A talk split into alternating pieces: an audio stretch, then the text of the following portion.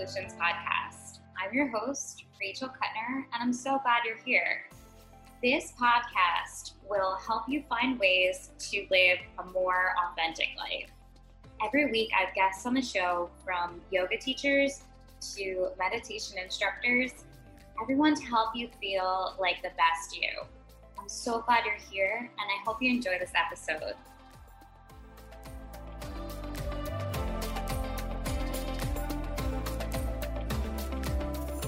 Good. All right, you guys. So today on the show, I have Dr. Craig Springer. He's the co owner of the Good Life Center, licensed psychologist.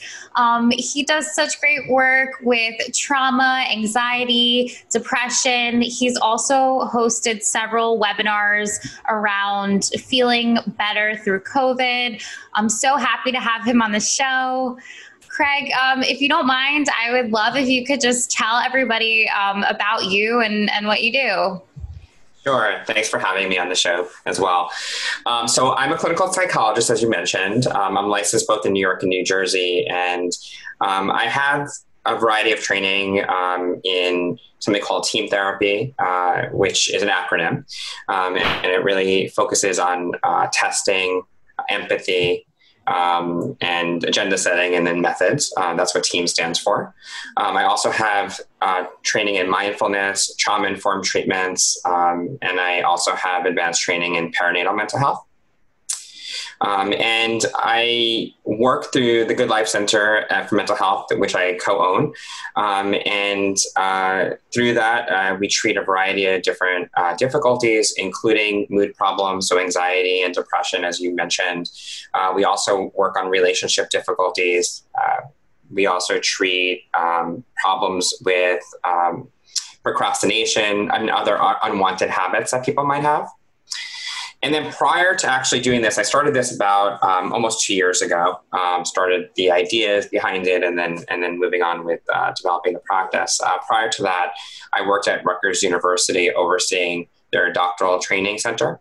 Um, so it was ten different clinics that I oversaw prior to leaving. Um, we had about 150 doctoral students training at any given time. Um, and simultaneously, I was also the co director of the New Jersey Coordination Center for Child Abuse and neglect forensic evaluation and treatment, um, where I worked with uh, a team of people um, looking at quality assurance and quality improvement for uh, child abuse and neglect forensic evaluations that were being done. Um, and then prior to that, I worked at Newark Beth Israel Medical Center uh, on an outpatient basis, and I uh, developed a model for treating uh, childhood trauma um, called game based cognitive behavioral therapy, uh, uh, for which I wrote a book about uh, for therapists who are interested in, in integrating structured therapeutic games um, with um, with evidence based uh, treatment, cognitive behavioral treatment for uh, for working with uh, families that um, have dealt with trauma. And um, more recently, that model has actually uh, been further developed and studied uh, at New York University um, Child Study Center um, and expanded to include a variety of uh, child and adolescent um, difficulties, including anxiety, behavioral difficulties, and the like. Um, and it's it was based off of work that I did for my doctoral dissertation on uh, using therapeutic games with children with ADHD and families um, of children with ADHD. So, um, so those are that's kind of a little bit about my background.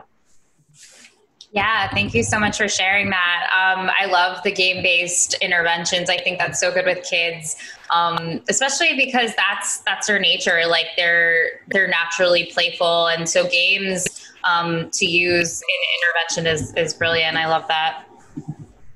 Yeah, and it, was, it's, it's, interesting because um, at NYU we received a grant and we were able to develop some pilot uh, pilot um, studies for um, for developing video games. So th- these were um, like various types of games, like board games, card games, and things like that. Um, and we were able to now uh, develop them in form of video games, uh, working with um, one of the schools at NYU uh, for you know the computer science department um, to develop those with us. So that's really exciting, and it's still in development, but we're we're actually starting to pilot it and and use it with some of the clients, which is really great. That is great. I love that you're kind of meeting um, kids where they are. Like kids play video games, you know. That's that's what they do. So sure. I think that's great. Um, just with people too, like meet people where they are and, and help them through things that feel good to them. That's great. Yeah, you know, with therapy, we're competing with all the other wonderful things that people have in their lives, right? So, you know, the other things might be might be more enjoyable or more um, desirable. So, if we can we can make treatment desirable and enjoyable as well, we're going to be much more successful. Um, and you know, we got to a point where uh, kids were begging their parents to come to therapy even when they were sick.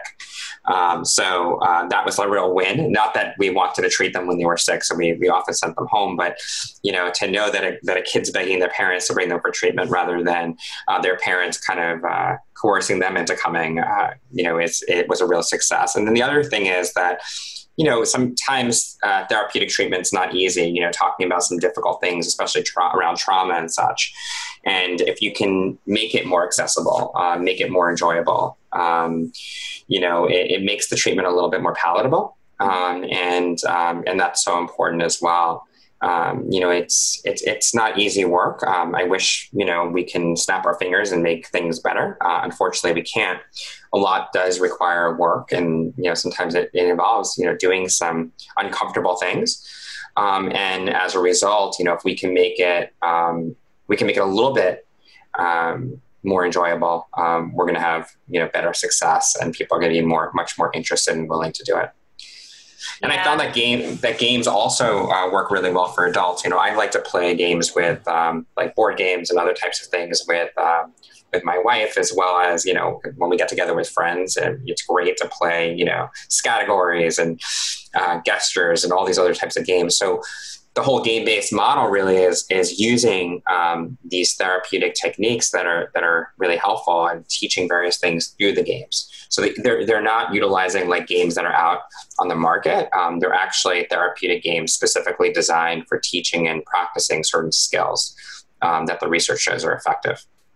Yeah, I think one of the main reasons that's so effective is because um, games kind of like break down that barrier and allow people to feel more comfortable. And then they can connect because they feel comfortable, right? So, right. you know, when they feel like, okay, this is a safe space, like it, it's a playful game, like they kind of let go of, um, you know, some of their hangups when it comes to, you know, therapy. Yeah, and that's exactly what I found. I, I actually did um, traditional therapy um, and also use the game based approach with, with some families. And I actually asked them because they, we, we use both um, modalities. I asked them which one they preferred, and the families almost always said that they, they much prefer the games. I could tell you that with adults, you know, when, when I when I told the adults that we were going to be playing games in therapy, they were like, "We're adults, we don't play games. Um, we're not going to play at all. We're just going to sit and watch." Um, and within within minutes, uh, they were playing. And that, there's a healthy competition aspect to a lot of the games. So um, as a result, they got they kind of get into it, right? And they, they want to do as well as anybody else, and they, they they might want to exceed anybody else, right? So they're sharing things and discussing things in the first session um, with these games that wouldn't have happened, you know, without them, and um, often would take three or four sessions to get to the same place. So it was really phenomenal that you can use the power of competition and, and games to uh, to really help people feel comfortable even from from the first um, session on.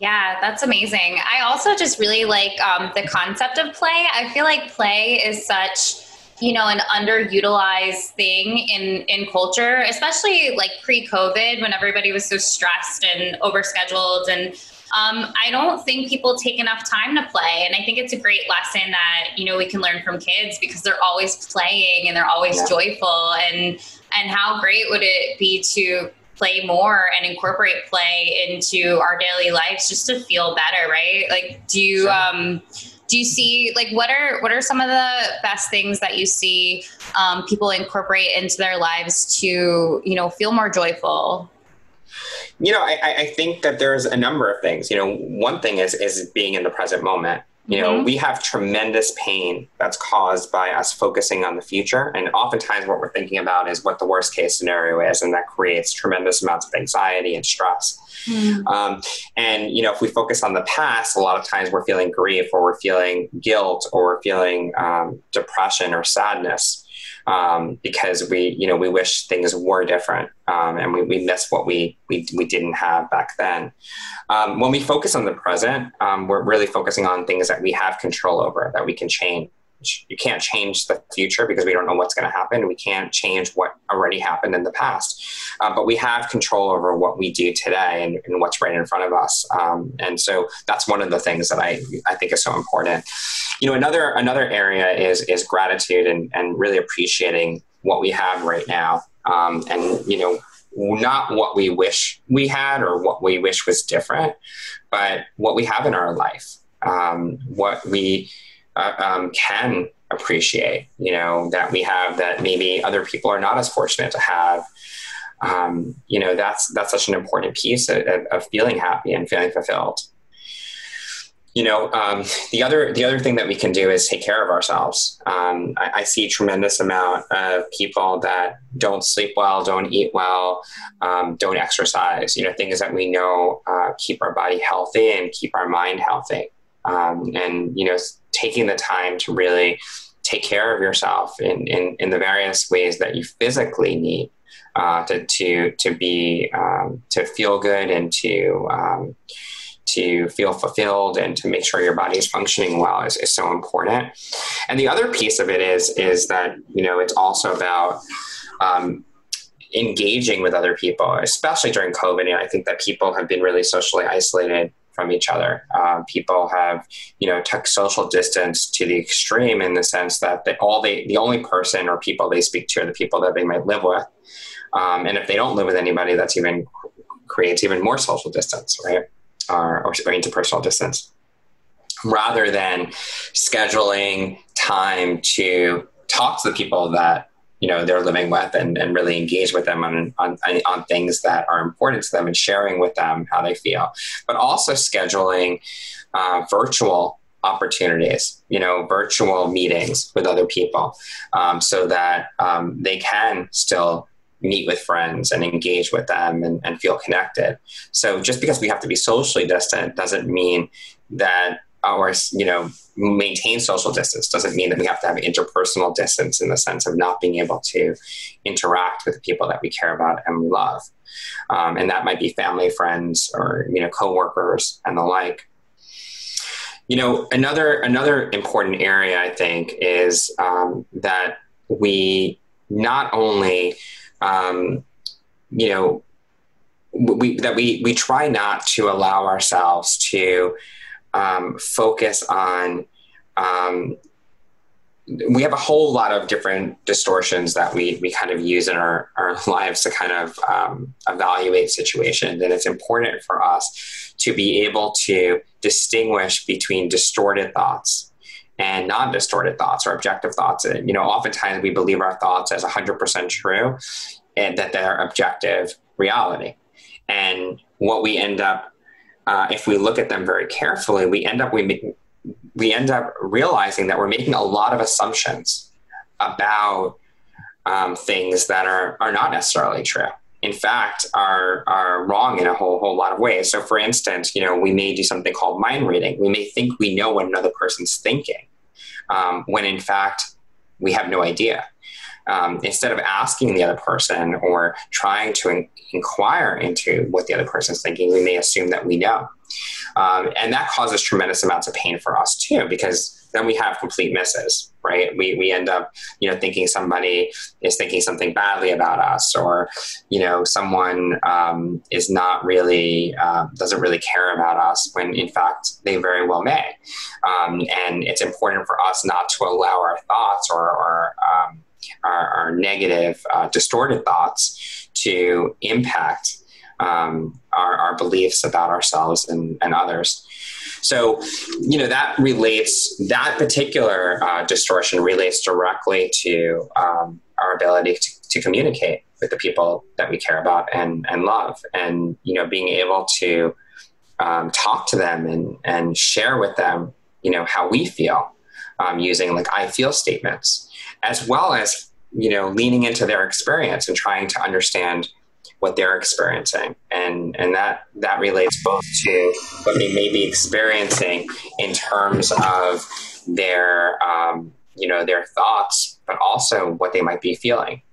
Um, so that we truly understand the other person's perspective, so that we're having a dialogue with the other person, um, and and actually that what we're what we're having the dialogue about is actually what the other person is is experiencing and thinking about, not what we perceive they might be, and and, and in fact we may be wrong, and, and that causes tremendous amount of pain in relationships. So I, I, think those are a few things that I would say are, are really important uh, for people to be able to to do um, to both improve how they feel um, themselves, but also improve their ability to relate to others um, and, and, feel more fulfilled and, and, happier. Because I think that both how we feel about ourselves, what we do for ourselves, as well as how we feel about our interactions with others, um, create either tremendous amounts of pain or on the other side of things, cause us tremendous amounts of joy.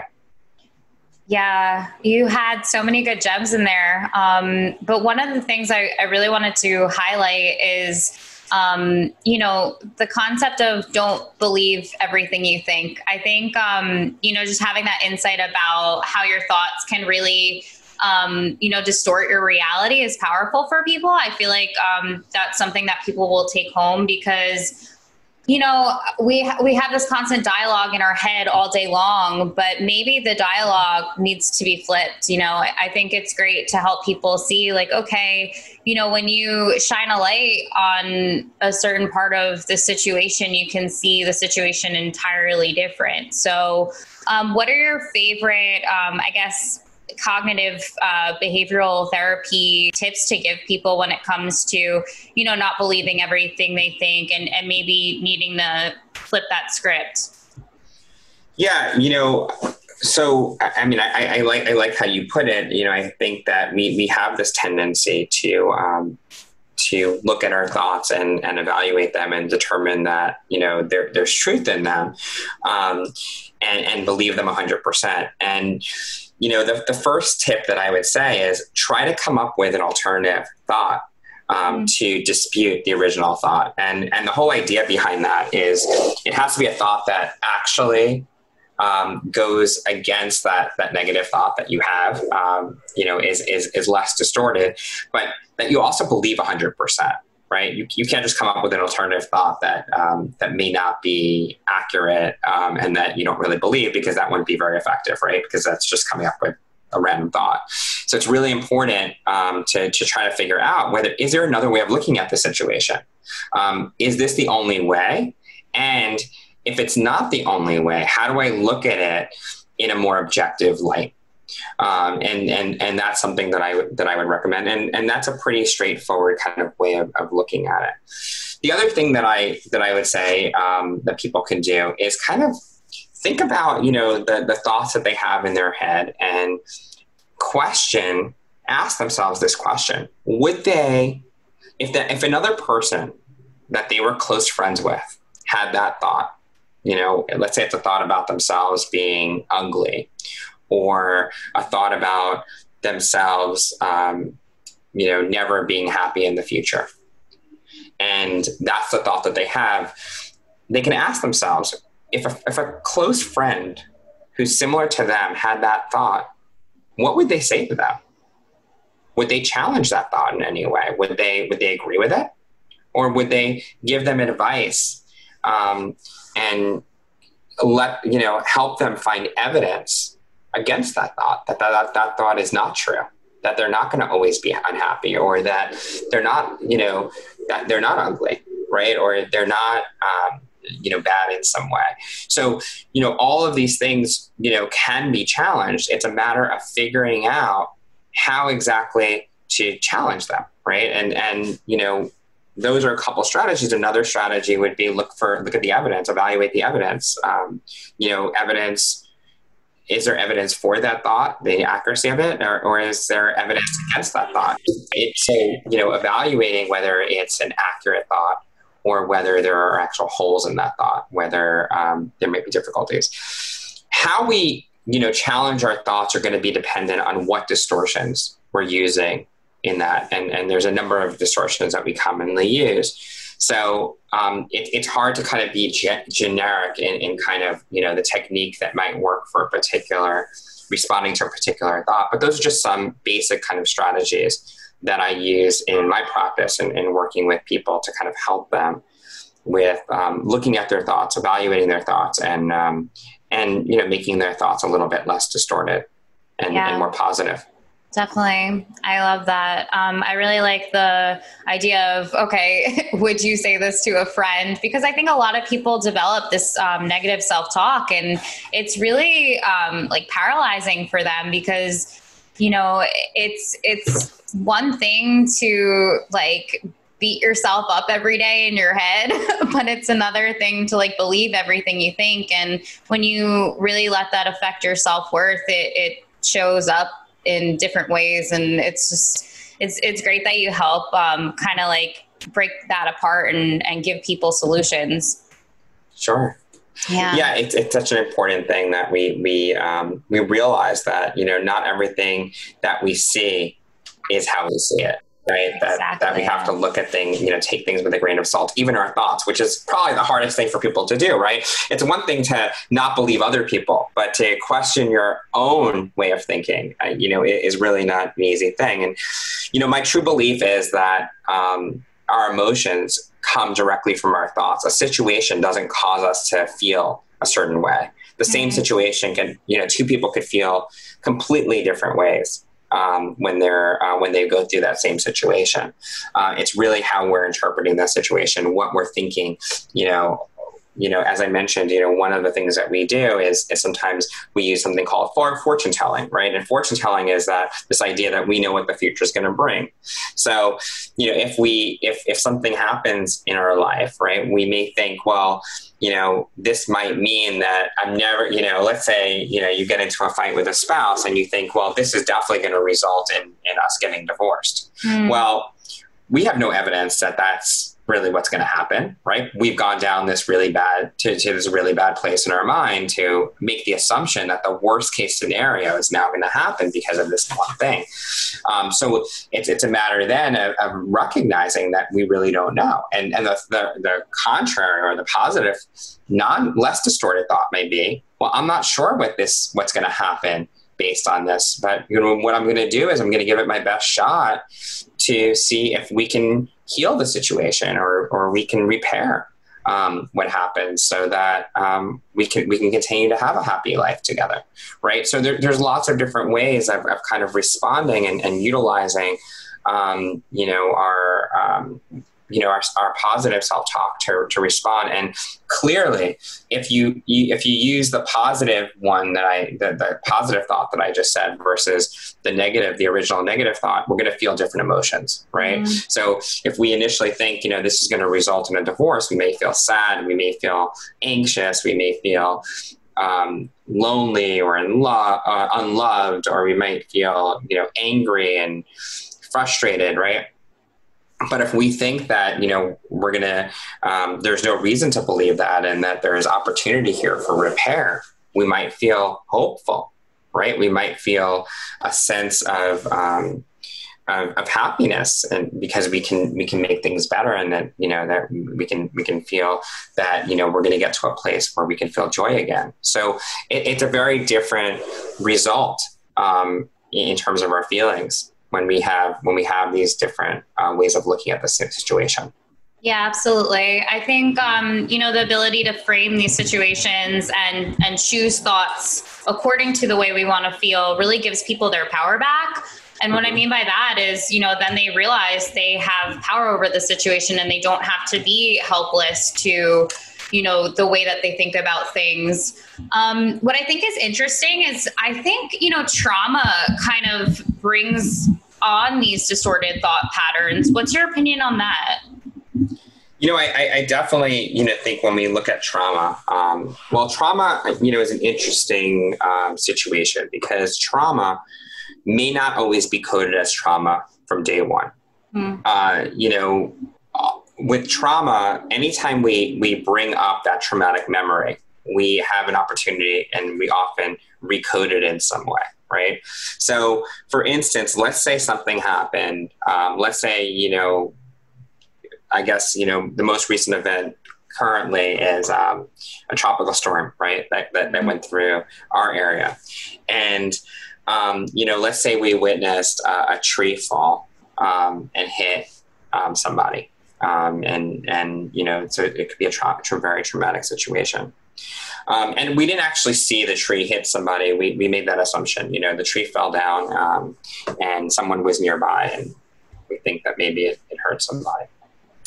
Um, so, um, you know, we code this as a, as a very uh, traumatic event. Um, and um, in our minds, we we may feel anxious and upset, and you know, a lot of uh, we may have you know recurrent thoughts about this event um, in our heads. We may have flashbacks and actually see it in our heads and our minds, right? Um, and that would be a, tra- a traumatic reaction. However, you know, if someone saw the tree fall but wasn't sure that it actually hurt somebody. They may not code it as a trauma. In fact, they might code it as an event, you know, an unfortunate event that happened, but not necessarily that, you know, something, some life threatening event happened, right? They, they might just code it as, you know, um, you know, it, it's, it, you know, there's no evidence to suggest that something really bad happened to someone, right? And as a result, um, it may not be coded as a trauma.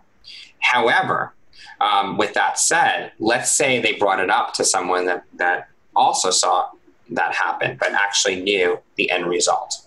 So when the person saw the tree fall, didn't know it hit, believed that, had no belief that it hit anybody, it may not have been coded as a trauma. But when someone else, when they spoke to someone else and the person told them that it hit somebody and killed somebody, or they read it in a paper, that situation now that they saw can be recoded and become mm-hmm. traumatic. Right. So when we when we actually talk about it or think about it or hear about it, um, a situation that wasn't previously coded as trauma could become tra- can become traumatic, and then we may have those flashbacks or recurrent thoughts and all those different things that we often see with trauma. Um, so that's that's a tricky thing with with trauma that it may or may not be coded as trauma from you know as a traumatic response from day one. Uh, it may be coded that way once we get additional information or someone else interprets it um, as tra- as traumatic for us. Um, so that causes tremendous amounts of pain for people when they do code it in, in, as trauma, in a traumatic way. And when they've experienced trauma, um, we, can te- we, we can start to see the world in a very negative way. We can start to see, um, you know, any storm is dangerous, right? We may become fearful of storms in general. We may be worried that um, something bad is going to happen, that um, it may expand out and we may start to think that um, you know just walking outside can be dangerous um, because it's possible that a storm could, could pass through at any point and it can become generalized to a whole lot of things and actually prevent us from um, from from living our lives um, the way we had been used to or the way we would like to. Um, so you know it, it's um, there's a number of things that we can do to kind of help ourselves um, at that point to kind of overcome that. Uh, but trauma reactions can become extremely powerful um, and um, prevent us from from living fulfilling lives uh, because uh, we hold on to that memory um, so intensely, and that memory becomes generalized to other things in our life.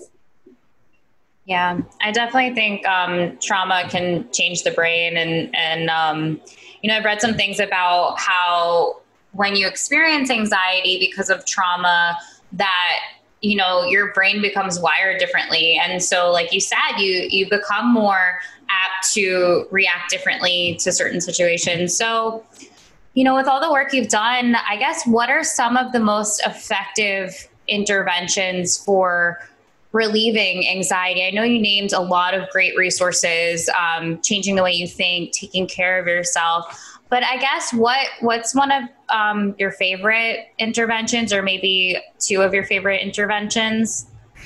So, with anxiety and, and trauma included as, as an anxiety disorder, or trauma traumatic uh, stress as an anxiety disorder, um, the the most effective and necessary treatment for for anxiety is exposure. Um, it's exposure to the uh, tra- traumatic or anxiety provoking stimuli.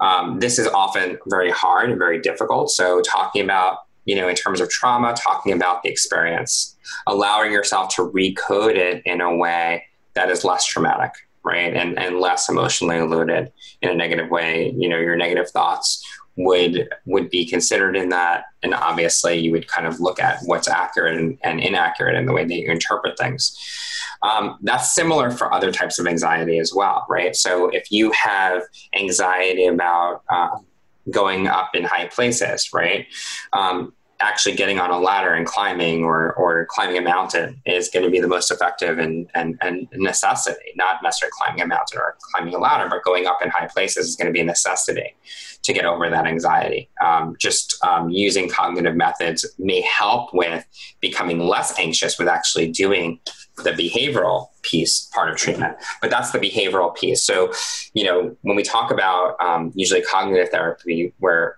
now these days talking about more of a cognitive behavioral therapy framework. And the behavioral piece is actually the action, taking action and going out and doing something. What you're actually doing is you're helping your body realize and your mind realize that it's not as bad as we think it is. We're creating this scenario in our minds that something horrible is going to happen. And by actually taking the action and, and, and showing our bodies that nothing horrible happens, the anxiety dissipates. It may take a little bit of time and, and you could do a gradual exposure where you, you gradually, you know, for, for fear of heights, let's say, you go up higher and higher, you know, each day or, or each week um, until you get to a point where height, no matter what height you go to, it really is not scary anymore. Um, or um, in something called flooding, you you go up to the highest point um, on day one. Um, what I usually do is I use some cognitive techniques first, um, and maybe mindfulness, meditation, or other deep um, progressive muscle relaxation, deep breathing, um, to kind of help on the front end to kind of help give you some uh, some techniques um, that can help with actually wanting and being willing to do some of those exposures, but the exposures are the, are the necessity in getting over um, any type of anxiety that someone experiences. Yeah, I think that's the best understanding that you know people can get from this is that sometimes your mind plays some crazy games with you and if you if you follow along with those you know those distorted thought patterns and you go down that rabbit hole you're going to be in a rabbit hole, like you're going to be stuck. Right. But if you choose to understand that you have some control over the way you think and that you have the ability to change your thoughts, like I said before, you really give people their power back. Yeah, and and and, and they feel that way. You know, uh, most times, you know, we I often work with people, and they, they feel they feel so empowered afterwards. They feel they feel like they now they can accomplish anything. Um, you know, not just the problem, you know, in relation to the problem that they originally had, but they just feel like, you know, now they can go out and, and do some of the things they've wanted to do all their life because nothing can stop them. You know, it's almost like they've, they've overcome their biggest fear. So these, these other things are kind of simple and easy for them now. Um, yeah. which is which is great. I mean, that, there's nothing better in the world actually that um, I get to experience than you know watching people you know and heal you know and, and, and feel good and, and experience you know the joy that life can bring. You know, people come into my office really sad, really anxious, and, and they just think that their their life will won't get better. Um, it can't get better. It's um, you know they're beyond help. You know, and um, you know a few months later, um, their their view uh, and and their feeling is it, you know are often completely different, and then they're at a point where they feel like um, no, nothing can stop them anymore, right? And and it's just it's exhilarating for me. And, and and I also feel very honored you know that people you know have that level of trust and are willing to share um, you know some of some things with me that they don't share with anyone else. And I and I and I really feel honored that you know people are willing to do that uh, open up in that way. Um, take that chance. I mean, it is a chance. A lot of people feel very comfortable with what they know and what they what they've always done. And you know, therapy is one of these things that um, is different. You know, it's different than anything else that we do in life. Um, and um, you know, I, am I'm so happy uh, to go on that journey with people.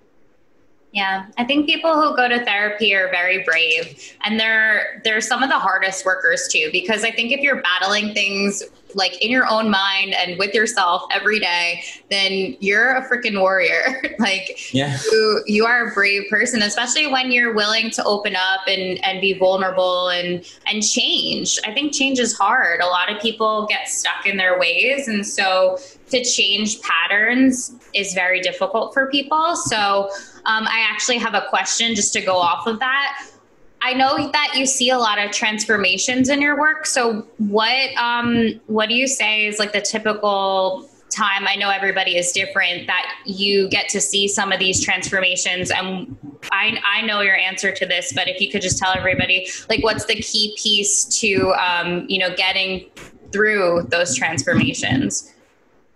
You know, so um, I would say the average person that I work with is I usually work with them for about four to six months. Um, I do weekly therapy with them, um, and uh, you know, some people uh, are faster, some people take longer. You know, there are a couple things that I think are, are so important and, and, and, and determine, you know, how long things take. You know, one big one is um, motivation right? And there's two levels of motivation. There's there's one the motivation that's required to actually do what you need to do to get get over whatever difficulty you're having, right? And you know, so for anxiety, you have to be motivated to and, and willing, right, to do those exposures. As I mentioned, exposures are the key for that. And the second the second part is is is one that people wouldn't even expect that um, is an issue. But I, I, learned about this and and um, realized that this is such an important piece, which is you have to be motivated to or and and interested in actually having that change take place. And you know, one might say, well, why would they come to you if they didn't if they don't want to get better or they don't want to not not um, experience the symptoms that they they had been? And my answer to that is is is that you know often our symptoms and emotions, um, you know, say, you know, they, they, there's reason for it. it. It's, it's not that these things have just uh, come about for no reason, right? So, you know, let's say, for instance, um, someone is uh, mourning uh, the the death of, uh, of of someone they they love, and and that person died a long time ago, and they they've been um, still experiencing sadness and grief as a result of that. You know, maybe eight years later. Um, and we wonder, you know, um, you know, you anybody would say to me, you know, of course they want to feel better. Of course they don't want to feel sad anymore. It's been eight years, and um, you know, the reason why someone might want to continue to grieve and to feel sad is because they don't want to lose that memory of that mm-hmm. person. They don't really want to hold on to that person in some way, and they might be fearful of, of giving up that depression or sadness.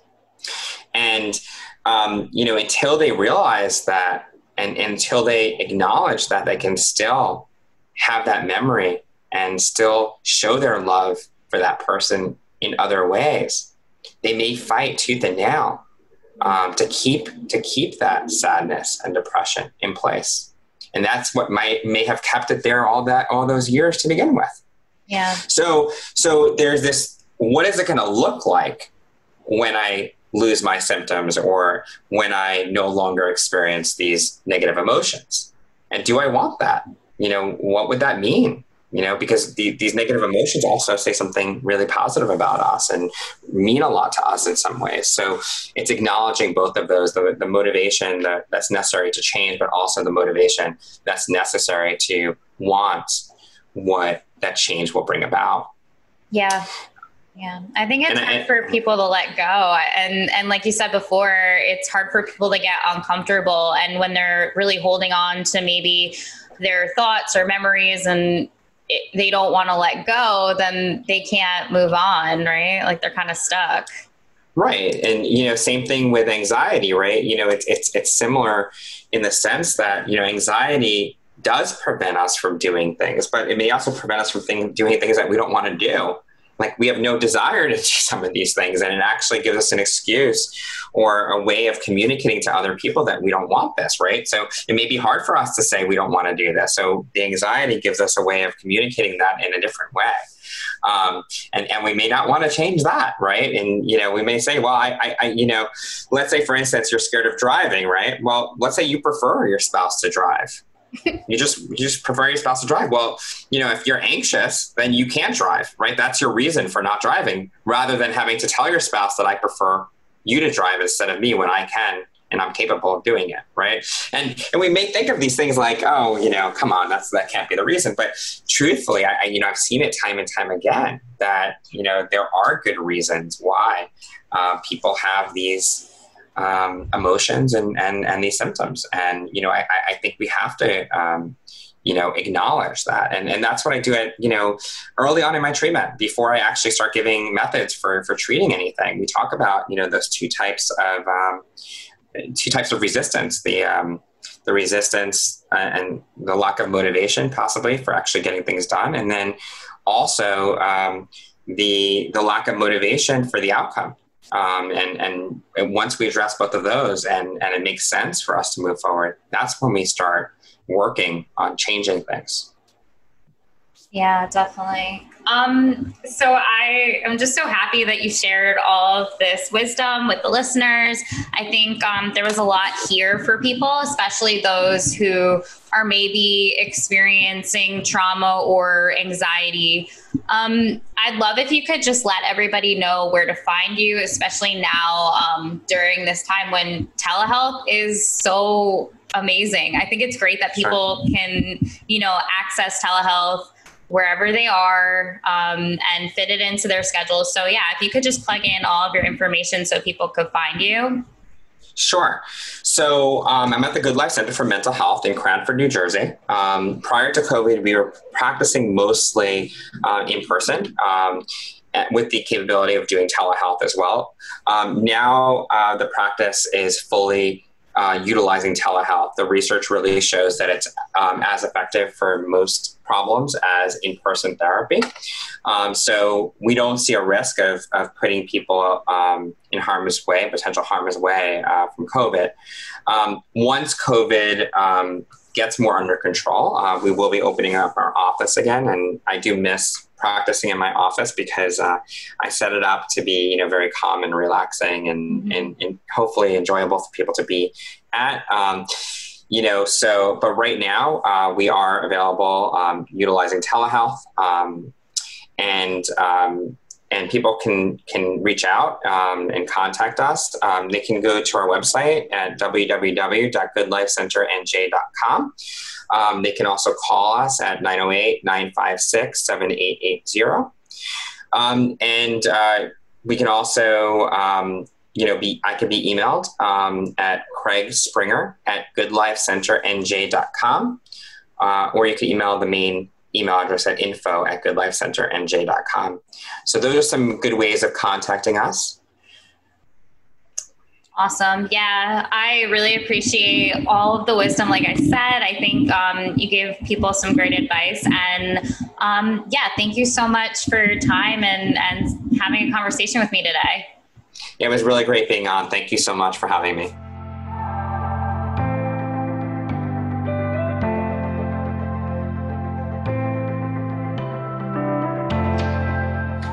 Hey, friend. Thanks for checking out this episode of the Solutions Podcast. For more episodes just like this, be sure to subscribe. And if you want to follow us on Instagram, we're at Solutions Pod.